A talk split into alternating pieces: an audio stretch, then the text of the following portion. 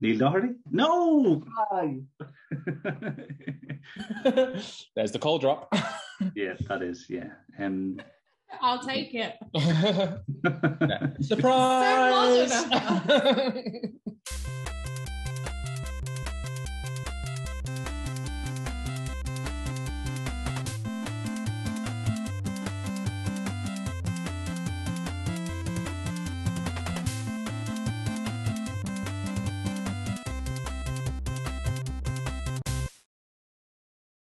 Welcome to Thinking Deeply About Primary Education, the podcast that makes time and space to think about pedagogy, teaching and learning, professional development, anything of interest to time poor but enthusiasm rich primary teachers. This week, I'm joined by Atul Rana. Hello. Neil Almond. Good to be here. Shannon Doherty. Hello. And Johnny Hall. Hello, how are you doing? And this week, we're going to recreate a panel from MathsConf 30, thinking deeply about mathematics education, and in particular, the use of manipulatives in the mathematics classroom from age zero to age 16 and beyond. And so my first question goes to you, Shannon. Manipulatives are expensive, often cumbersome, and require a significant amount of professional development time.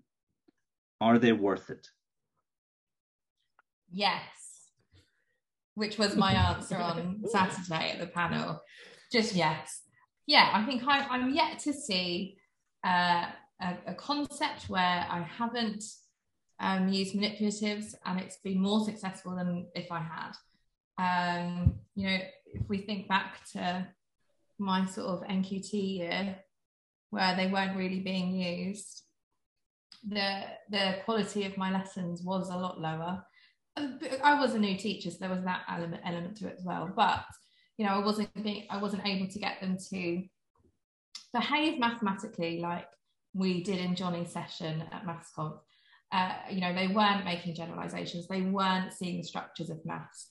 Um, and I think we need to we need to be using them regardless of their expense or if it's a bit of a pain having to get them out of whatever cupboard they're gathering dust in. I think I chipped in as well with like um like expensive medical equipment. That's that's really expensive and it's cumbersome and stuff. But like you wouldn't recommend not using that because that can save lives. And that was quite a dramatic statement to make, I think. But I thought like, but then I make the point that if you do become mathematically illiterate, then that will actually change your life for the better. You'll be able to do what you want in the world rather than just being sort of a, a slave to some some sort of machine.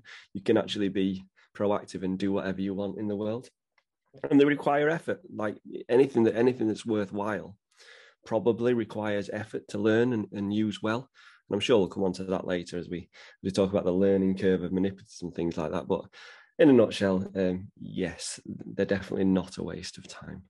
As a as an observer in that, I really like that metaphor, Johnny, and it's definitely one that I will put in the back pocket if ever a mm-hmm. head teacher asks why should we spend X amount of money on a certain manipulative because of those reasons.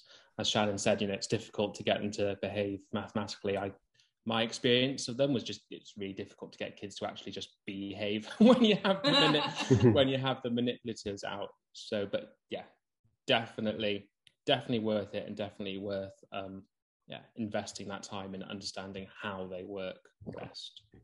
Hmm.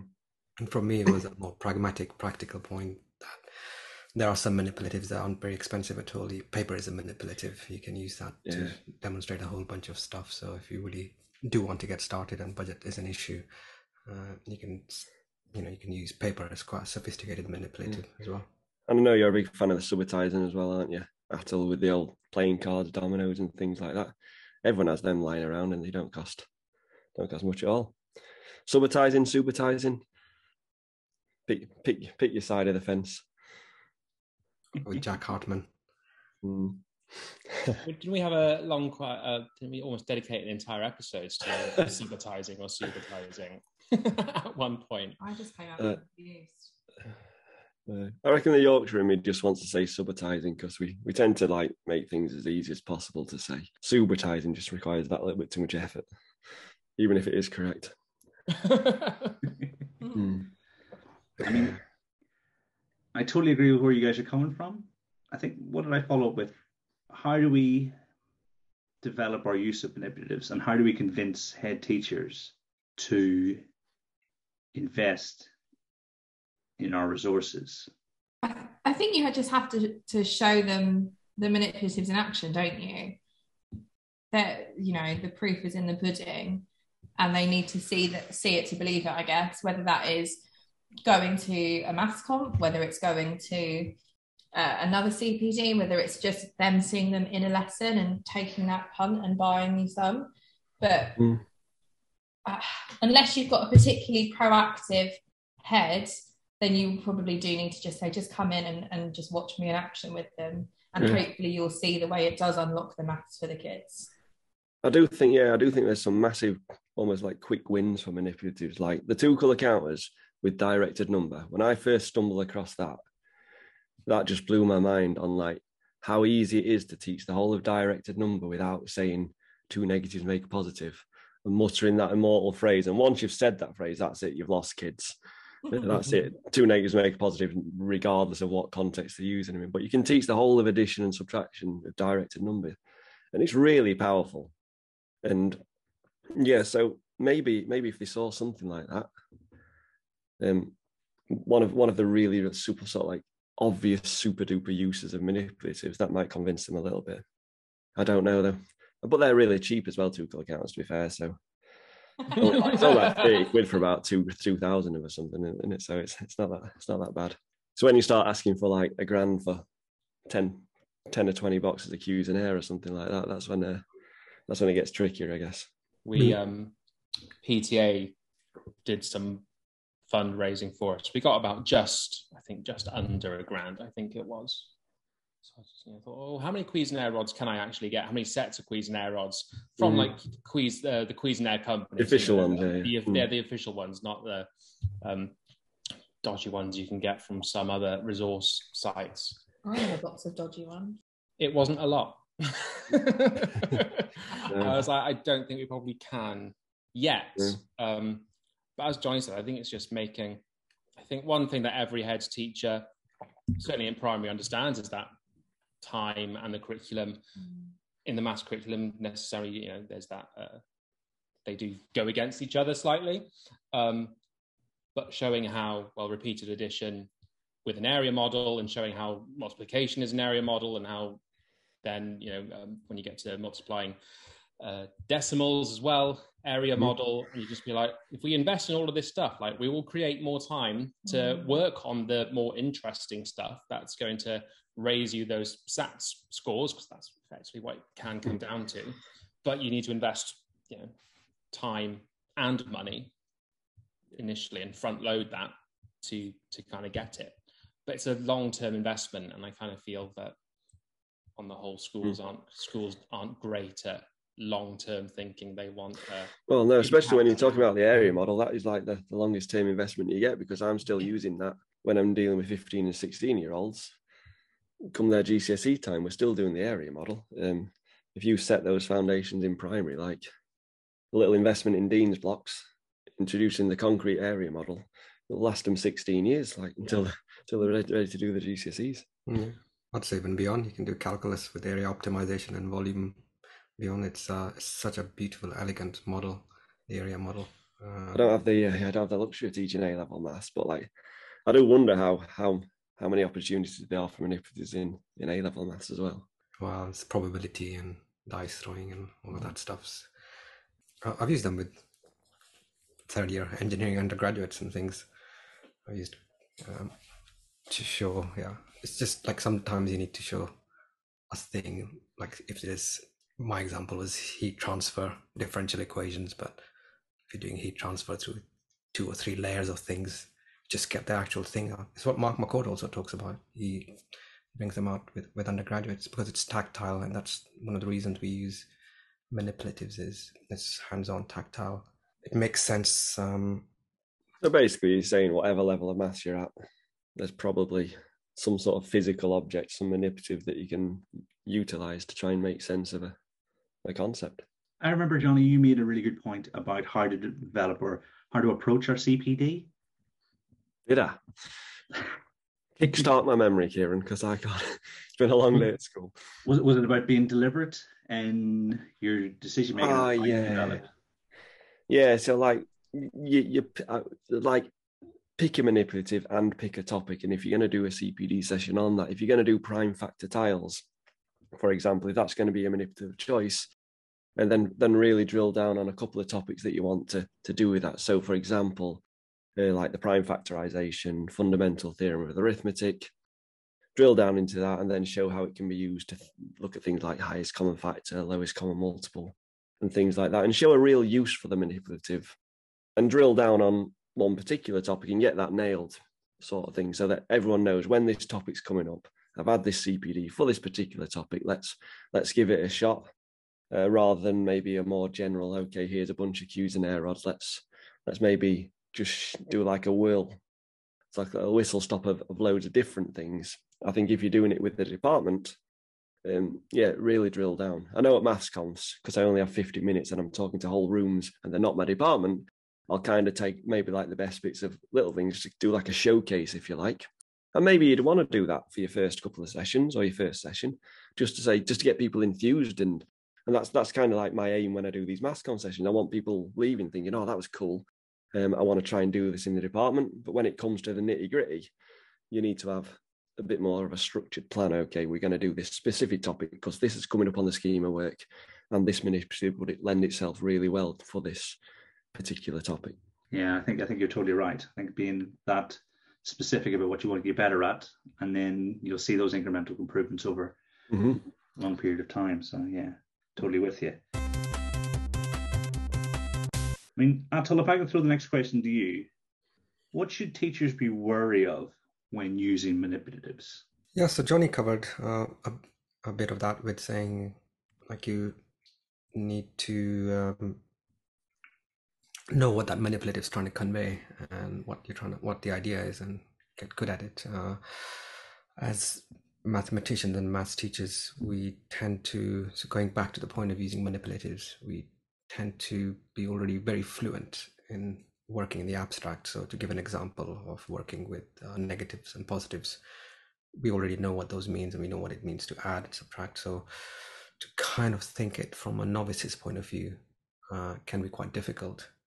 So, it's to kind of just put yourself in the novice's shoes and um, so let's say we are working with positives and negatives uh, and that's there's a great series of videos by bernie westacott on this and craig barton's podcast uh, i reckon that is just excellent uh, cpd just for using counters for positives and negatives and adding and subtracting etc uh, is to actually see what how the manipulative conveys the meaning what a zero pair is uh, and spend due diligence getting working with your colleagues first actually just putting yourself in the shoes of um, your students by pretending to not be a novice and then kind of reverse engineer it uh, and then then then try then like once you've got a plan as johnny says then try it with your students. And when you're learning how to use manipulatives to teach it's it's not going to go to plan like people you know uh, mm-hmm. um, as behavior behaving mathematically as uh, could be behaving uh, manipulatives might be all over the place. So it is also that as well. So you learn from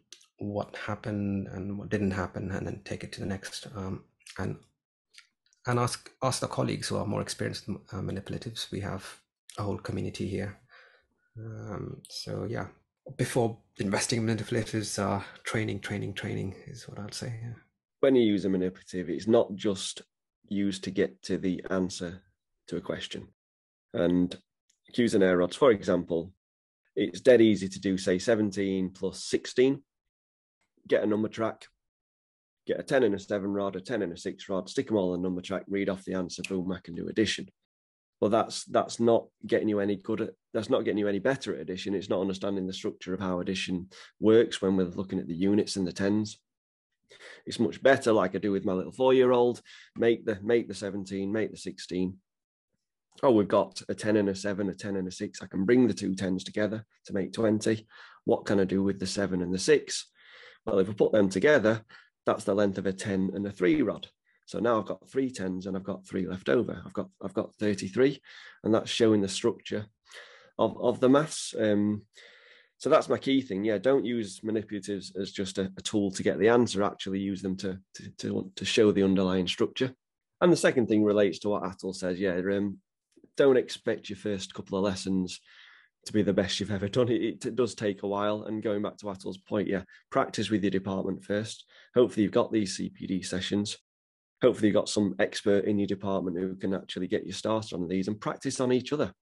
Literally just have little mini lessons where you, you're actually trying to explain a concept either under a visualizer or or whatever using virtual ones. I'm sure we'll get onto those later as well.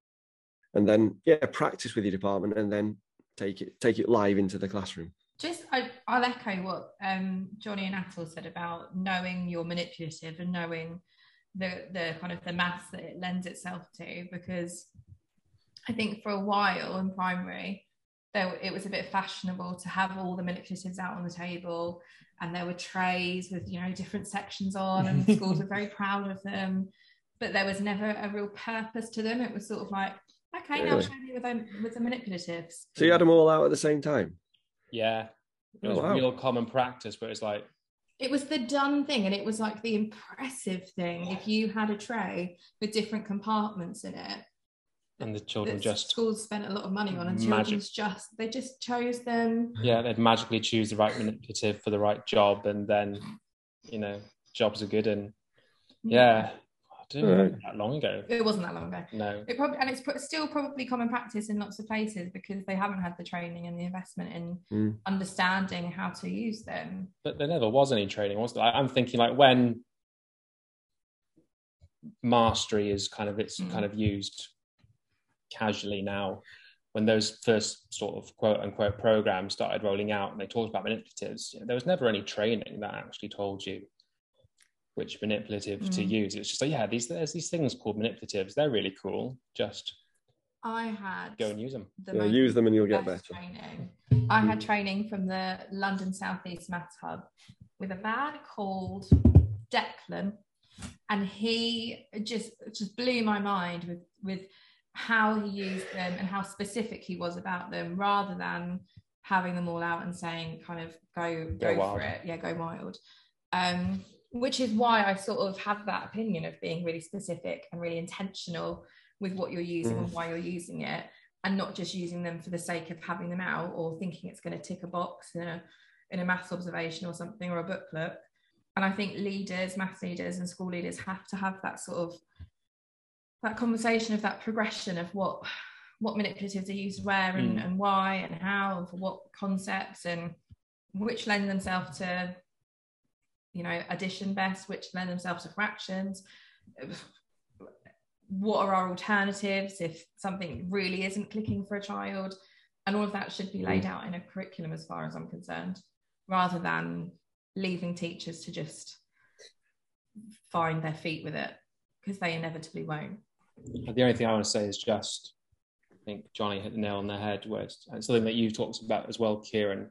It's about using the manipulative not as a calculator, mm. but as a, uh, as I say, a tool to identify the underlying structures. But of yeah, course, yeah, uncovers that. Yeah, but even like, but then that kind of goes to show that perhaps a curse of knowledge between us on this group is that actually you need to know the underlying structures of the problems that you're trying to then work out. And I imagine if you asked, you know, some primary school teachers, maybe some secondary teachers, I don't know, um, you know, what are the underlying structures of this problem? You know, they might look at you blankly and say, mm. mm, I don't know what you mean by that.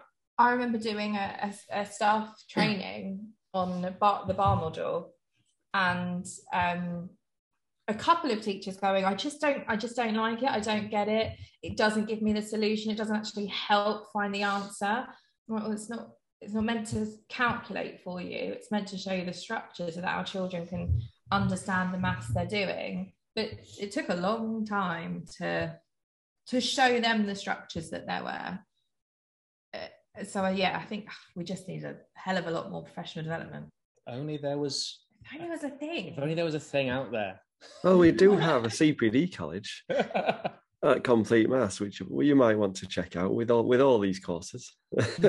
Shameless plug. It's almost like you set that plug up for me, though. But yeah, but um, no, we do. Yeah, I'm busy, and Kieran as well is helping me out as well, recording a load of courses in the CPD college for all the manipulatives. And me and Kieran have got a top secret project underway, which we're not going to tell you yet. Oh, Can you tell us when we stop recording? But it's I'll, I'll, it's going to be a joint course between me and Kieran involving manipulatives. So um, more info when we when me and Kieran have fleshed out the actual contents of the course. But it's but it promises to be a good one. So yeah. Yeah. I mean, it could take a while because whenever I sent Johnny some videos, he said, "What do you want me to do with this?" That's not true. can't work with this. I mean, the next one's perfect for you, Johnny. You know, obviously you've got the the wonderful mathsbot.com, which Mhm. um, so many of us use uh, as much as possible.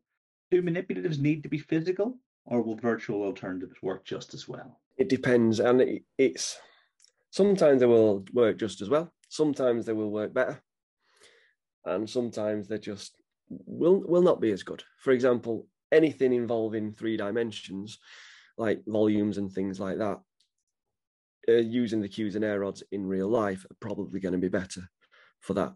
Plans and plans and elevations, for example, actually building those out of Multilink cubes is always going to be better than than a, a virtual version of well, essentially a virtual version is going to be a 2D representation of, of a 3D model, which is there's that extra layer for students to grasp. So there's, there's it's it's it's it's not clear cut. There's there's there's use cases for both of them.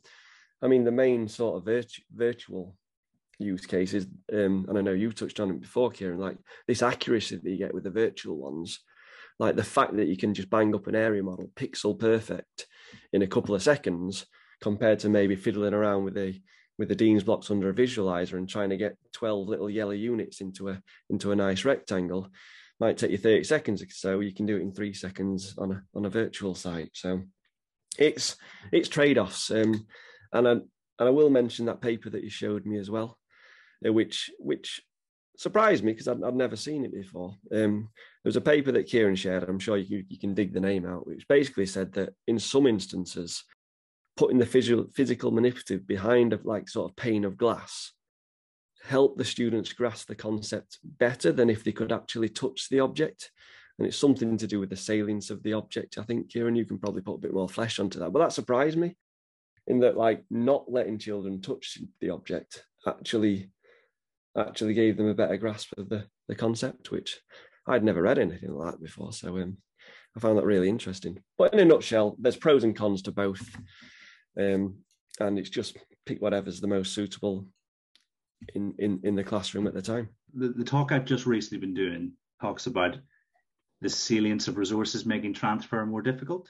And so if something's really, you know, really real, it may make it a little bit more difficult to sort of put that in the in the abstract. The paper Johnny had was pretty central to that. And There's also another one where they took a tiny Snoopy and put him in a doll's house and showed the the children the, the study where these um, where Snoopy was. Then they put a teddy bear version in a real house in the exact same place that he was in the doll's house. Because Snoopy was too real, they couldn't transfer from doll's house to to law to real house. You know, so I think um, there's a lot to it. And also, I think with things like circles, you know, we spend a lot of time arguing about how many sides a circle has. When if you look at the definition, you know, it's the, where all the points are equidistant from the midpoint well, there's no easier way to make a circle from its midpoint than by making a virtual version of it. You know, I don't think I could recreate it in real real life, um, you know, as Mm. mathematically accurately as that. Yeah, you're spot on there. I think. Mm, yeah, I mean, I work, work, I work. uh, For those who don't know, I work completely online in a in a virtual realm anyway. Uh, and so for me, virtual manipulatives are are a little new to the game, so we're still finding out how they work and how they don't. Um, so for me, it's been a few years of experimenting with them, and there's there's a few. So going back to the point of manipulatives, depends on what you want them to convey. So if you want them to convey volumes, then a virtual manipulated on a 2D canvas is not going to be as good as a real one, hands on a 3D one. But a lot of stuff is two dimensional. So the area model is two dimensional. Uh, you can use uh, two sided counters as two dimensional. I mean, a lot of my tutees don't have two. Uh, first thing I ask parents is, do you have a set of Connect fours?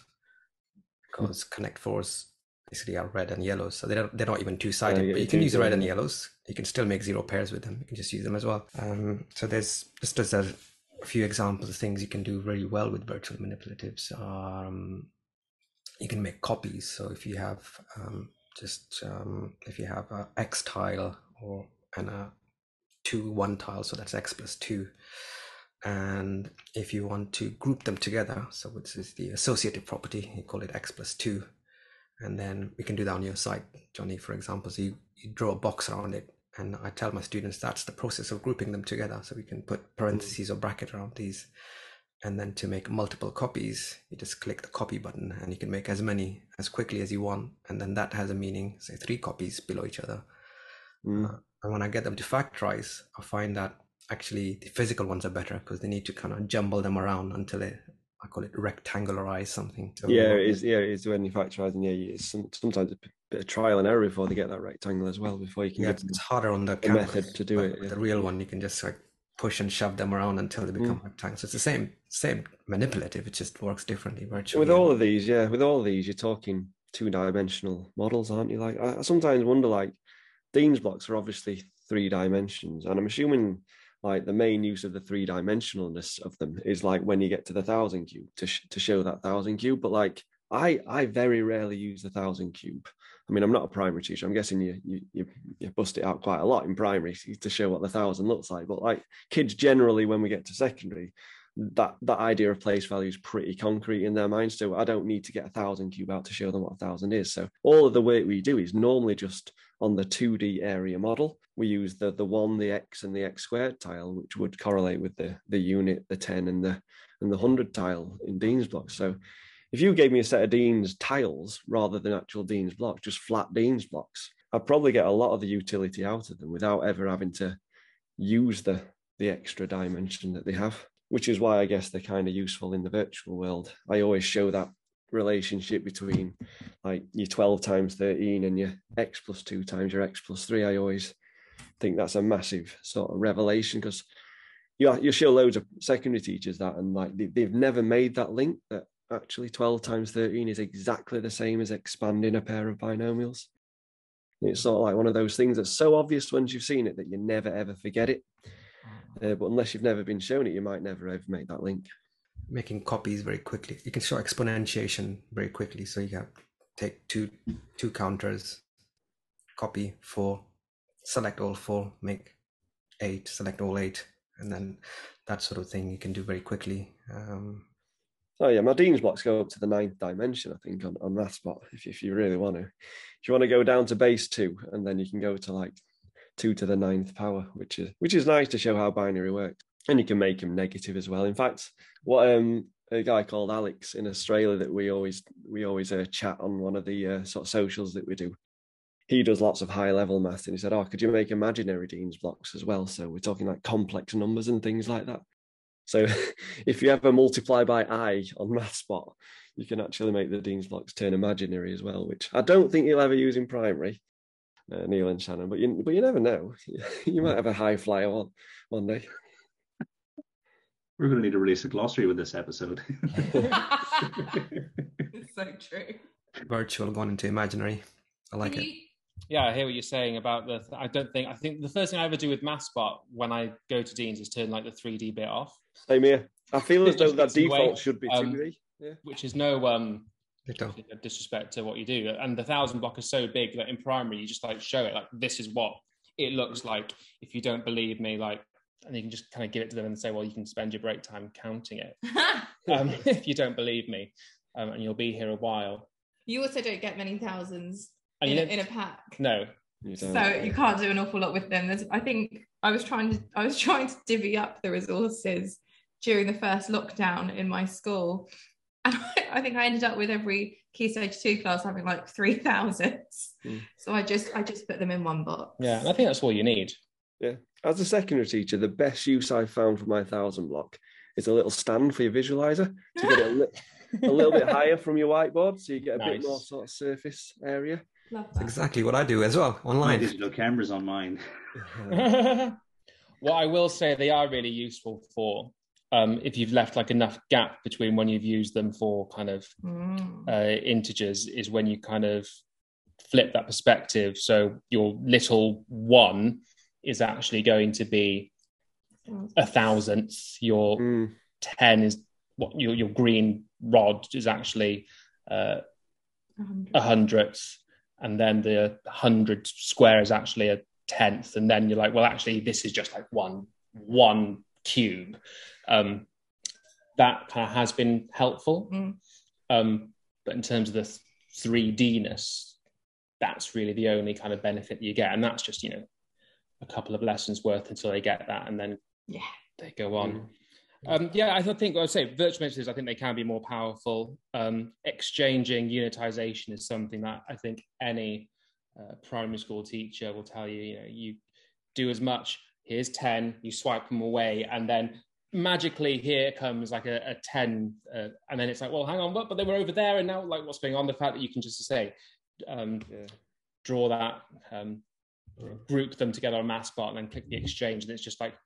Mm. Um, How do you feel about the yellows suddenly becoming green though, or the green becoming yellows when you do that? Because I have had that comment like, should they all be the same color maybe? And uh, I don't know. I kind of like that, that there's four different colours for them. I like the colours. Yeah, I don't think the colour has ever been an issue. And, and I mean, a lot of schools have those colours, don't they? Yeah, they're pretty common. We just have all purple. Do you? But, yeah. Mm. The, the colours are consistent across bases, aren't they? Yeah. So I think it makes that easier to make the connection. Mm. I remember once I spent like a couple of hours going on every manipulative that, that is on MathsBot and standardizing the colors. So yeah. anything that's a one or a unit is yellow, and then it's green mm-hmm. for any 10 or X that you'll see ever. And it's blue for any X squared or 100 that you'll see, and then red for any thousand. So yeah, um, that does seem to be almost like a standard color. It would, would be if like we had a, like an international consensus on on these colors for the different powers, but um, I've done my bit anyway. Talking about colors and the virtual manipulatives, um, one thing I really like is on a virtual one, the zero pairs actually literally do just disappear completely when you merge them. And it's a lie; they don't. It's a lie. Yeah, I did say that, didn't I? They actually fly off nine thousand pixels to the left or something like that. In later manipulatives, though, um, like I think um, on, on other things which disappear, I'm not sure if it's the algebra tiles or the two color counters or one of them they actually disappear because I'd learned how to code that by then. On the other ones, they just disappear 9,000 pixels to the, the left. Regardless. it's slightly off base when it comes to colors. I, I, I'm annoyed that they decided red and yellow for two color counters. like in my head, I would much rather like red and blue because then like red is positive, blue is a more kind of negative color because you mm-hmm. associate it with coldness. And you I think get red and blue ones. So I don't know if you yeah. can oh, change oh, the color. Can you? Yeah. yeah. I don't know. You can like, change the color on MathsBot to whatever you want. There we go. Yeah. because I have yeah, because quite often people buy the blue and green is quite a common combo, which oh, is it? strikes me as mad, uh, mad because isn't that quite a colorblind sort of combo which people struggle yeah. with? Uh, but you can choose them to whatever you want. So the default's red and yellow, but you can have whatever you want. Yeah, I find it interesting when that the default when you normally buy them, you normally see them as red, mm. yellow. There must be a reason for it. But I kind of for that me- other metaphor of like you associate hotness mm. with you know positive and therefore rising and blue. Mm-hmm. Negative, it, on, on the tutor forms, it was one of the first examples of use these two colors together because then mm. most people will be able to distinguish between them you know whereas like you say green and blue and if you've got any sort of color blindness you're really going to struggle i just like the consistency that like yeah you've got this yellow and red positive one negative one and then when you go to the algebra tiles the yellow is still the still the unit. And you've got that consistency going through when you go to the place value counters you've got the, the yellow one as well. It just makes it just it just sits nicely with me this this color scheme because uh, yeah, I have had. I know in, in, in other books you'll see that like the, the, the unit is red. I oh, think. Really? Yeah, so, so well, how does that work when you try doing two color counts? And you basically just bring it in. It's two different topics with two different manipulatives, but like I quite like the idea of of linking the two together so they all make sense together rather than okay we're using red and yellows for directed number yeah. now we're doing place value and the red is the unit and okay okay might confuse kids i don't know i mean I don't teach primary, so I don't know if that would cause an issue, but it, it just sits nicely with me. Yeah, I was going to ask about that. What about partitioning with 10 frames? Because I've seen red and yellow used quite commonly for that as well. Yeah. yeah, the default color on a 10 frame seems to be red counters, I think. Red and yellow, right? Yeah. And then they mean something else when you're working with directed number, as, as long as it's clear. And that, that feeds really well into the next question, because um, we, we're thinking about which manipulative representation has the greatest versatility across school phases. And so if you've got something like a, a 10 frame or a 5 frame with those counters, you know, I can see uses right the way across school. I mean, I'll start with you, Neil. Which representation is it for you? Um, for me, always, I say, I, my talk at MathsConf was all about the area model and how it is you know, one of the most useful for reasons we've already explained. And uh, Atul in his one of his math chats lives, I forget his name, so apologies, Atul, and demonstrated how it really was just, you know, it's the same model from multiplying two-digit numbers to decimals to doing something with some binomials, yeah, two binomials, yeah, bio, yeah, yeah one of, with some of those, but whatever they may be. um, binomials. Those binomials, yeah. Um, which is fine. I know, I know what to do with them, but I don't know what they are. I know I can make it into a rectangle, but what am I doing? I do, yeah. Um, so yeah, for me, and I think, as I said, the talk that I kind of the a big part of that talk is actually thinking about the manipulative that demonstrates the representation, and I think for me, Cuisenaire rods in combination to kind of create the area model, kind of, I think for me, has the most flexibility. I would agree entirely with you with the area model for for the best representation. Dienes blocks go into algebra tiles in secondary. You've got a coherent journey of sort of like 10, 10 or so years.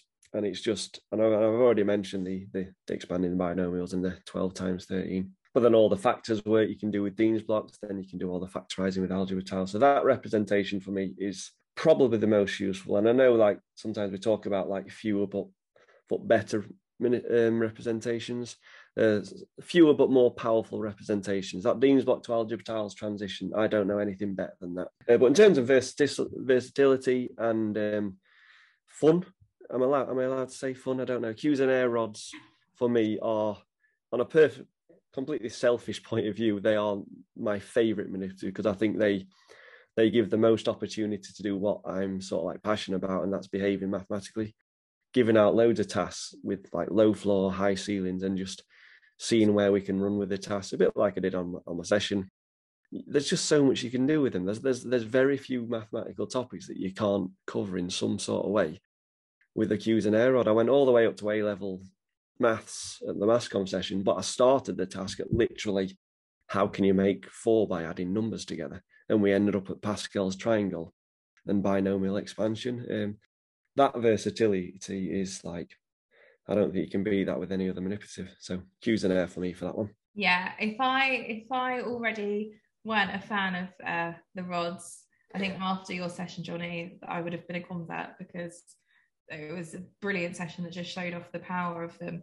And uh, I had to be really boring, just like I was on Saturday. I'm sorry, I'm agreeing. It's Cuisenaire rods for me. The versatility, the way you can use them across the board is second to none. yeah, I answered this one first on Saturday, and it was again Cuisenaire for me as well. Um, Clean sweet, wasn't it? Yeah. yeah, and I mean, when I start with TTs, I almost insist that they get a physical set, all of them, whether high attaining or low attaining, primary or mm. secondary, unless they're doing A level.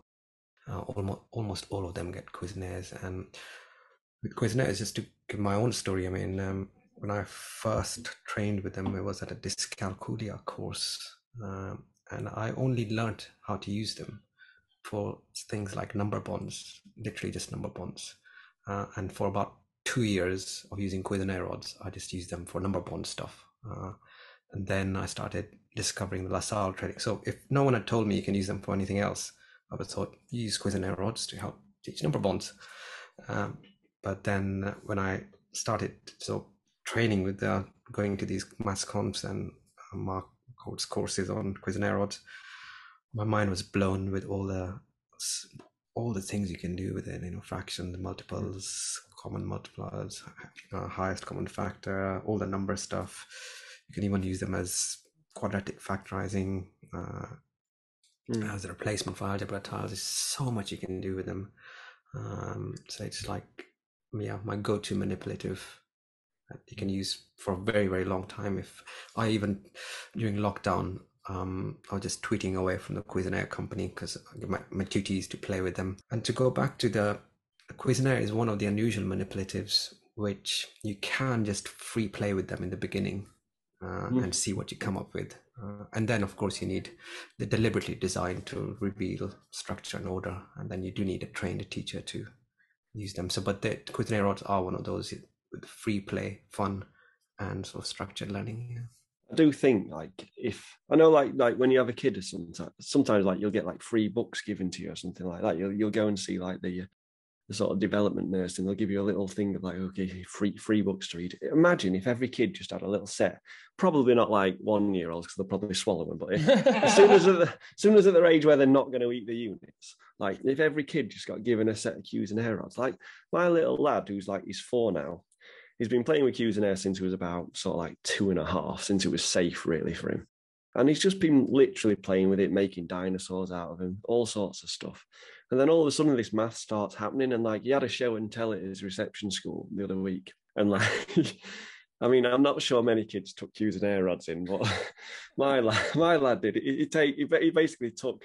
Do you know that staircase problem? one to ten and then back down to one? He yeah. took exactly enough rods to make that staircase up and down. And then he said, "Look, Miss, look, Miss Thompson, you, an up and down staircase, you can always turn it into a square number." So I mean, Good good luck with Emmett in primary school.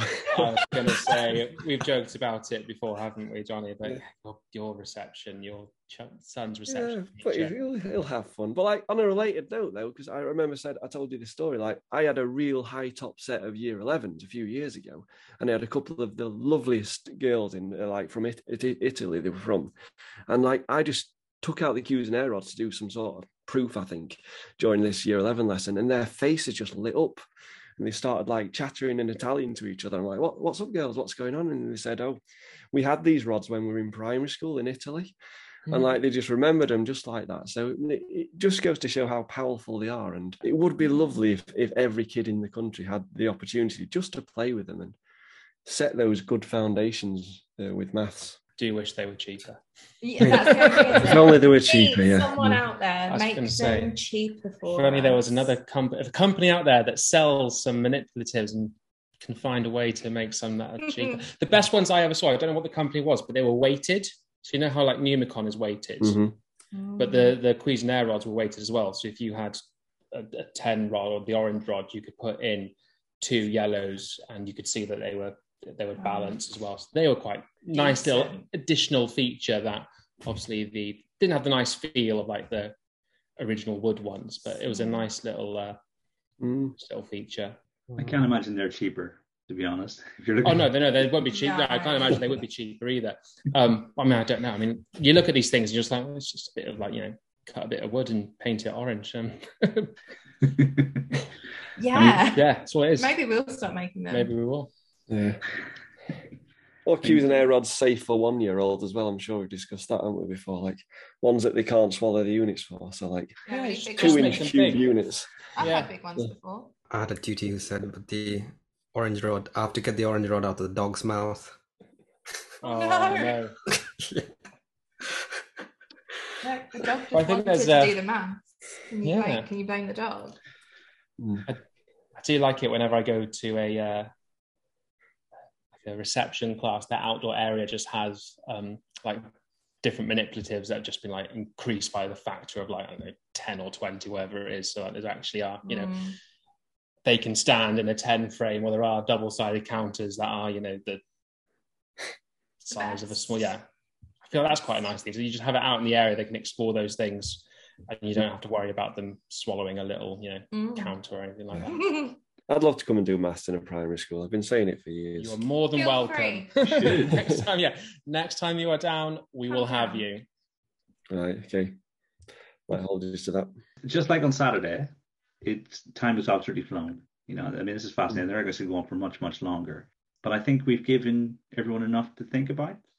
I think tons of fantastic advice, and hopefully it triggers people to think, how can I get the most from the manipulatives I use, or to start using them if they don't currently. You know, so all I said to do is say, thank you very much. Thank you, Atul. Thanks for having me on. Thank you, Neil. Thank you. Thank you, Shannon. Thank you. Thank you, Johnny. Thank you very much. And everyone at home, until next time, thanks for listening.